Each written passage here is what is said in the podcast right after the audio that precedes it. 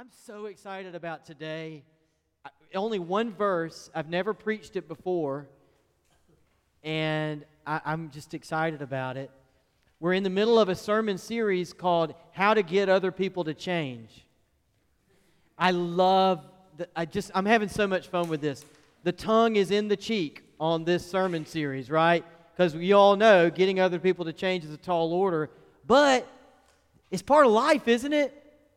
Everybody in this room has somebody that's on some level driving them crazy. You wish they would change. You wish they would grow. A coworker, probably a family member. Resist the urge to elbow somebody, you know, um, because a lot of times it's people that are close to us. We wish we could change them, right? And I want to remind you their homework assignment for this series if you're a follower of Jesus, like if you're here today and you're a Christian, I want to urge you to read Matthew's, Matthew chapters 5, 6, and 7.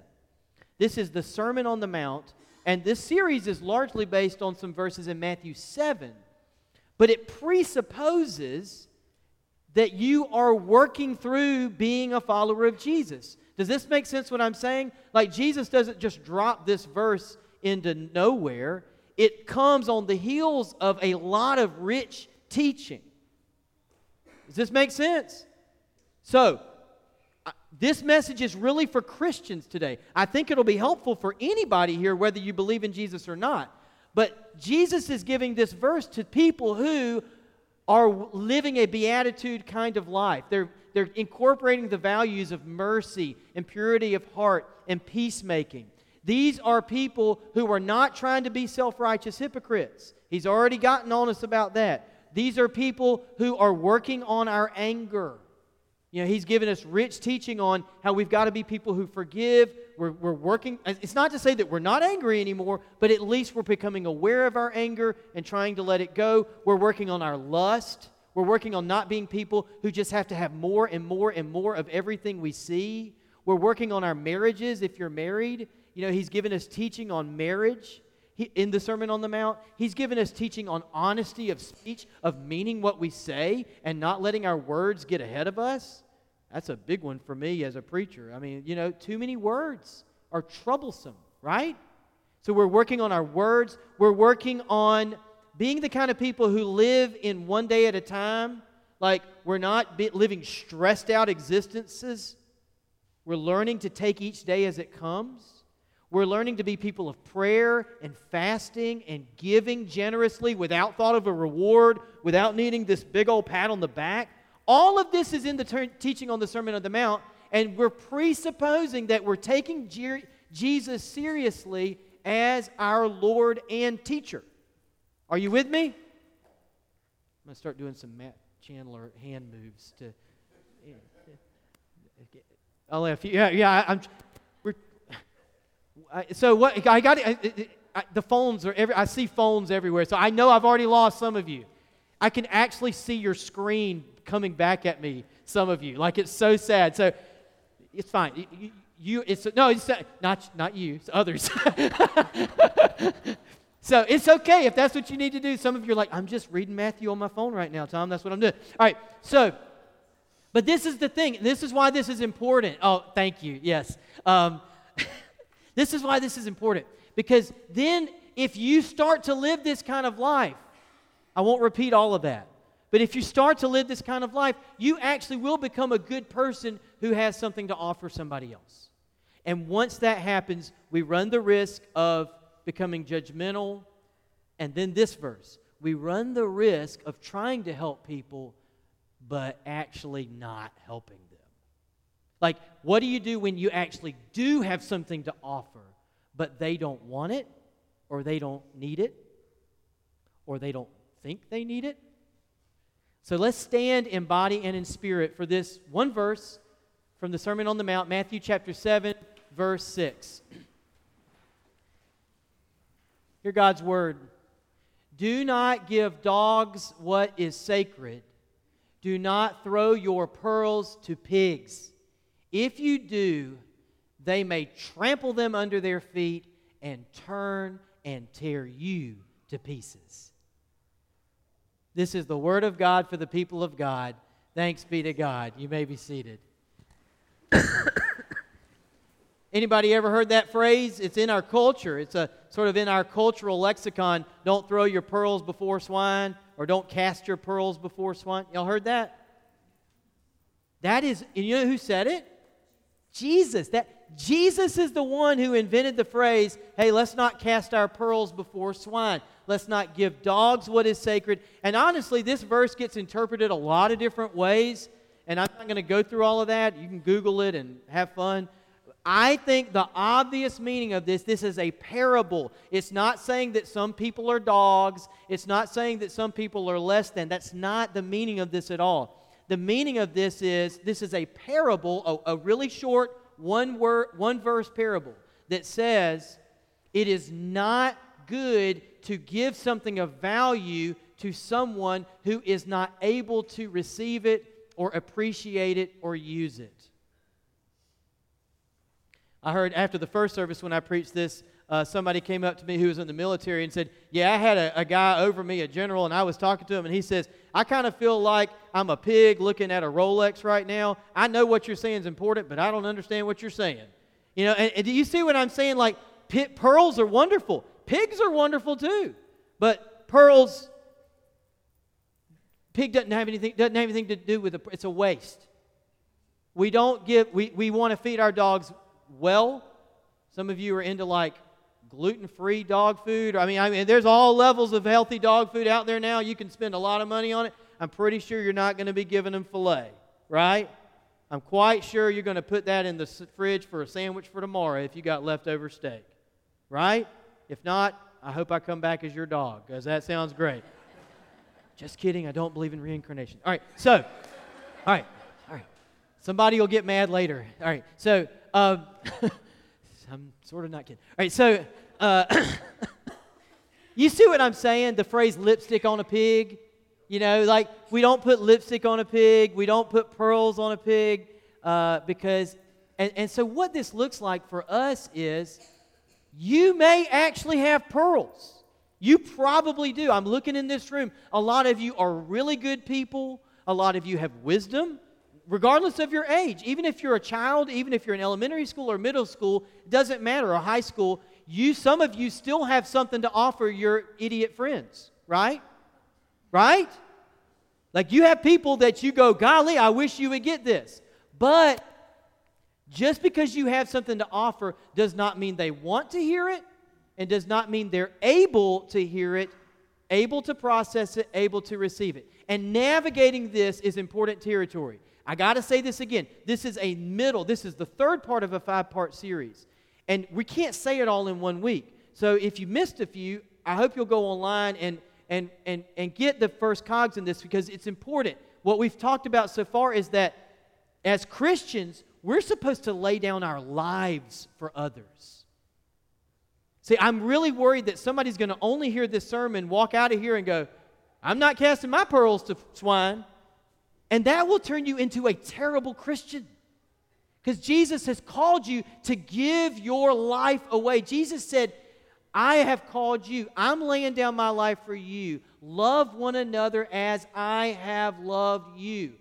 If you're a Christian here today, your calling is to give your life away in service to everyone. If you want to know what my theology is, this is my theology. God takes care of me. That's God's job. It's my job to take care of everybody else. That's it. It's I, and I'm not supposed to no categories. I don't care who you are. I'm not supposed to make distinctions between who I love and who I don't love. He, Jesus said a parable about that, and he ended up saying, Who are you supposed to love? The Samaritan. I'm supposed to love everybody. I'm supposed to give myself away. But that was the value that starts the Christian movement. Jesus laid down his life for us, and then he says, Now you, you wash each other's feet. You take care of the poor. You take care of one another. And in the Christian movement, what do you see happen? They start selling houses and lands, and they start like collecting resources because they're like, we're going to be this place where if anybody in town can't pay their bills, they come here. You having trouble paying your light bill? You come here. We'll help you out. We got a place at the table for you. But as with any human group, guess what happens? Sin.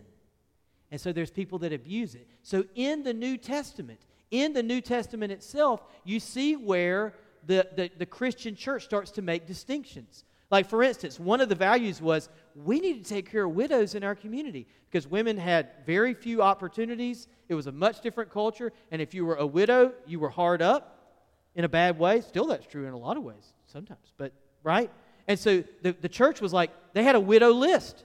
You get on the widow list, and we're going to provide for you, and we're going to, we're going to make sure, we're going to take an offering every week and make sure that widows are taken care of. But guess what happens? Some of the younger women who should be taking care of their elderly moms are, are, are taking advantage of this. So you see in the New Testament where the value is we're going to take care of everybody, but then they say, but if somebody has grown children that should be taking care of them, they're not allowed to take from the church for their livelihood. They had this deal that if you're hungry, you come eat. We got food, everybody can eat. But then we got people going, Well, I heard Jesus is coming back anytime. I don't need to go to work. I'm just going to keep coming here and eating with you guys. And so Paul says later to one of the churches, Hey, I've heard there's some people who are taking advantage. If somebody doesn't want to work, you know what it is, right? Don't let them eat. If somebody doesn't want to work, neither shall they eat. That's in the Bible. So, do you see what we're doing here? It's this all encompassing giving ourselves away, but then we have to, because of human sinfulness, because of greed, because of laziness, because of poor behavior, because of sin, we have to draw some limits. And I think part of that is what this verse is about today. And where I have learned this, I've heard this phrase all my life, but where I have seen it practiced, quite honestly, way better than anywhere else in our culture, is in Alcoholics Anonymous. AA understands really well a group of people who have taken advantage, and so they have learned how to thread the needle of how do we help somebody without enabling them. And you come to AA with a drinking problem, and we will do, we will do anything to help you. We will go to hell and back to help someone who is suffering, but we won't help somebody who won't do their part. Do you see what I'm saying? We won't. Why? Because we have learned, and I, I didn't know this. Again, I had to be taught this. We have learned that there are some instances where if I keep helping you, number one, it means I can't help somebody else.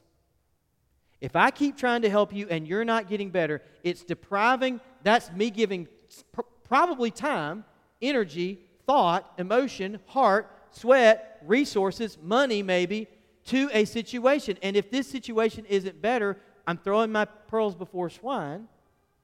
Again, please understand, it's a metaphor. I'm not saying this person is a pig or a dog. That's totally misreading this. Are we on the same page with that? You are valuable, but this would be like me casting pearls before swine, and I'm depriving, I'm depriving somebody else who might be ready, who might need the exact same help, but they'll grow. They'll grow like gangbusters if we stop wasting the energy here and do it here. The other thing is they'll turn and maul you. Anybody got that t-shirt? Anybody been there? Done that? You help somebody and you end up scar- scarred and you can get cynical, right? I mean, it's I, I, I think in, I see in a room this size, there's probably a lot of us that have learned that Jesus is this is not overstating. Sometimes when you're trying to help somebody who's not ready to receive it, you will end up hurt. You will end up like with I'm not not metaphorically, like you will end up in pain as well, or other people. So, um, the place where I've seen this, like I said, so well is in the 12 step community, and we have a lot uh, to learn from them. Um, I remember one time I had this youth in a church I served as a youth director. I may have shared this before, um, but this is, you know, I was doing okay. Like, um, I let me say that. I, I, I, don't know whether I should tell this story or not, but bef- before the youth story, I, when I was um, in my mess, I was an active alcoholic, and my parents came and found me in my mess. And I knew I needed help. And the truth was, I was ready for help. So it was very much God's timing. But my parents didn't know what to do. And I had a friend who I knew was in AA. And I wasn't really in AA. I had been to a few meetings, but I, I wasn't really in it. But I knew he was. And I called him up, and he left a voicemail. He called me right back, and I was so glad. And I said, I was wondering if you can help me. And he said, Tom, we love it when people wave the white flag. We're always here to help. And he said, Let me, Meet me at this hotel in the lobby. So my parents and I, and I'm like, sh- just the shame is just hanging off of me. You know, I'm just, I, I feel like my life is ruined. And my parents, who are just distraught, and they've got this grown child who won't get right. And we meet in the hotel lobby, and my friend and another mutual friend walks in, and I knew he was an alcoholic, but I didn't know she was. And I was like, You're kidding me. And they come in because one of the things we do is we always go two by two. We don't try to do this thing alone. So they come in and they talk to me and my parents, and they help me a ton, but they really help my parents. And they looked at my mom and dad and they said, You know, Dr. Cruth, it's really great. If you have the ability to help your son go to treatment, that'd probably be good one time. Don't ever pay for him to go again. And don't ever give him one dollar after he gets out. He's got a body, he's got a mind that works, he's able to work. Don't you pay his rent, don't you pay his light bill, do not help him one more. And I knew they meant business, and my parents, to their credit, listened. And today, now, I'm thankful that we've grown and they will give us some money sometimes for something good.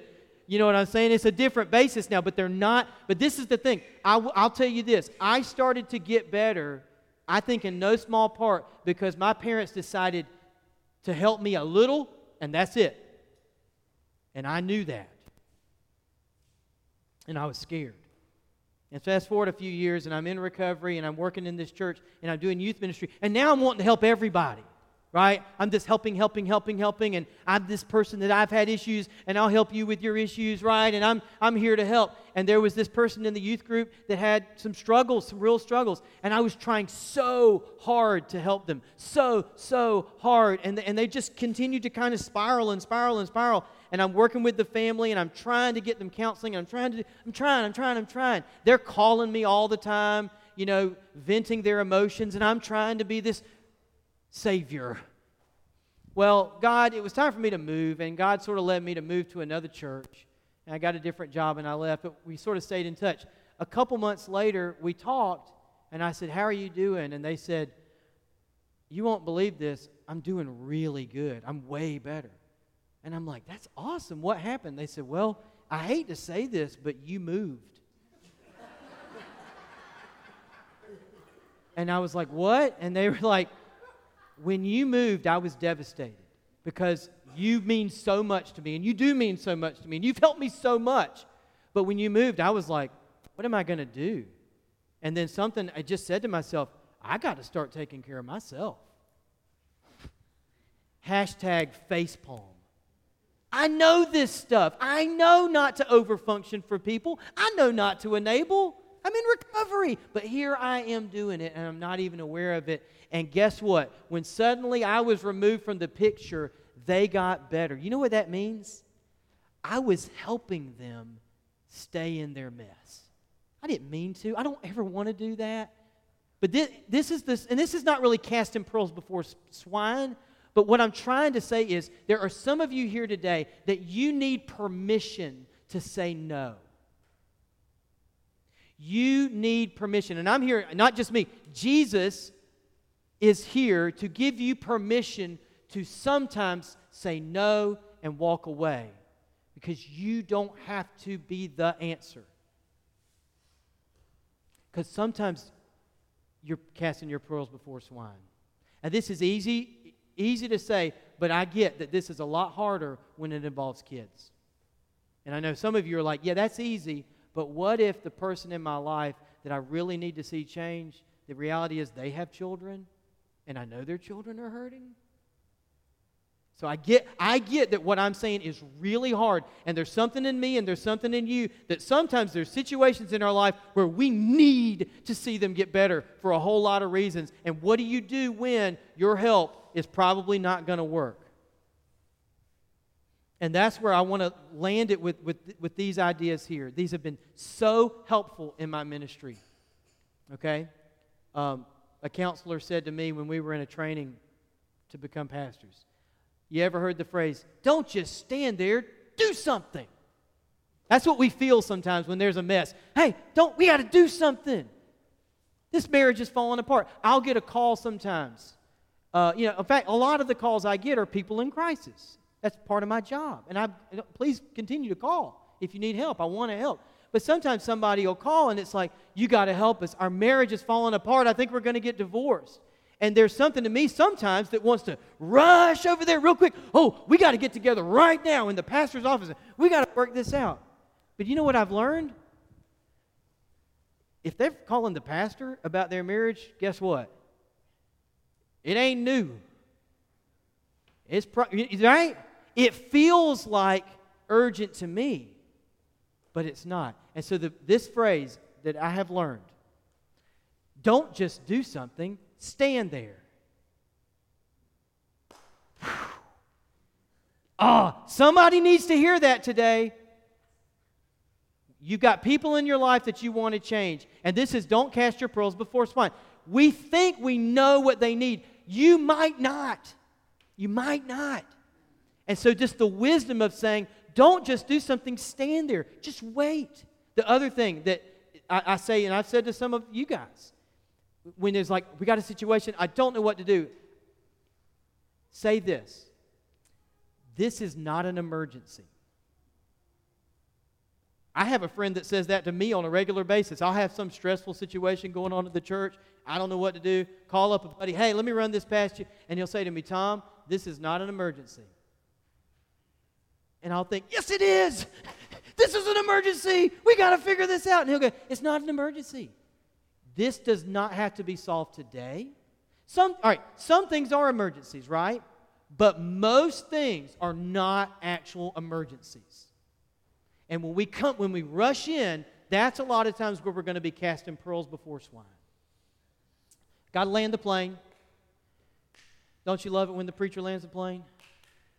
Don't you hate it when they come in for an approach and then they take off again? Oh, it's just, oh no, he's making another point. This is, I'm landing the plane, all right? I know this probably, there's probably all of us have somebody in our life that we wish would change, all right? So, what I want to invite you to do, somebody did this for me, it's been life changing for me. I want to invite you to close your eyes. And I want you to picture that person in your life that is frustrating you or that you love, but they're making stupid choices or that you hate, that is hurting. I mean, you know, but picture that person in your imagination. We're just asking God to, right now, to just bless with His Spirit our imagination. Picture that person that you wish you could change. Picture them in their mess. And do you see them? Now, I want you to kind of look behind them. And you're going to see somebody else. You might have to look up. You might only be able to see his big toe. You might have to look way, way up. And you know who's behind them? God. I'm going to ask you a question. Do you think that God knows about their situation?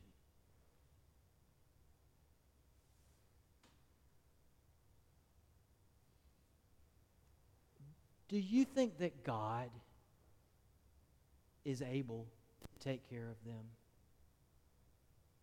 With maybe without your help.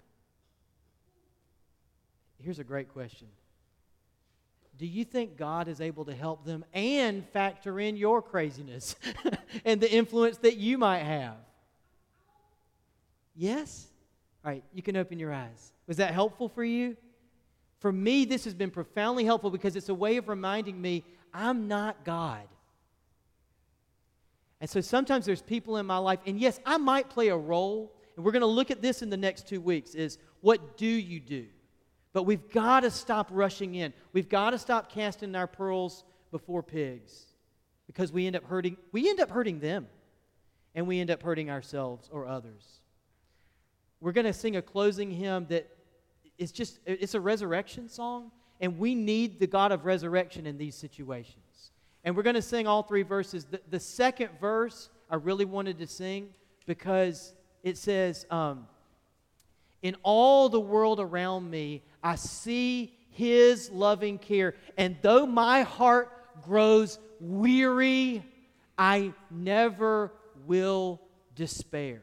And I just want us to sing that together as a way of saying, maybe my heart's weary for some of the situations in my life, but I'm, I'm going to trust that God is bigger. So I want to invite you to stand in body and spirit, and let's sing together.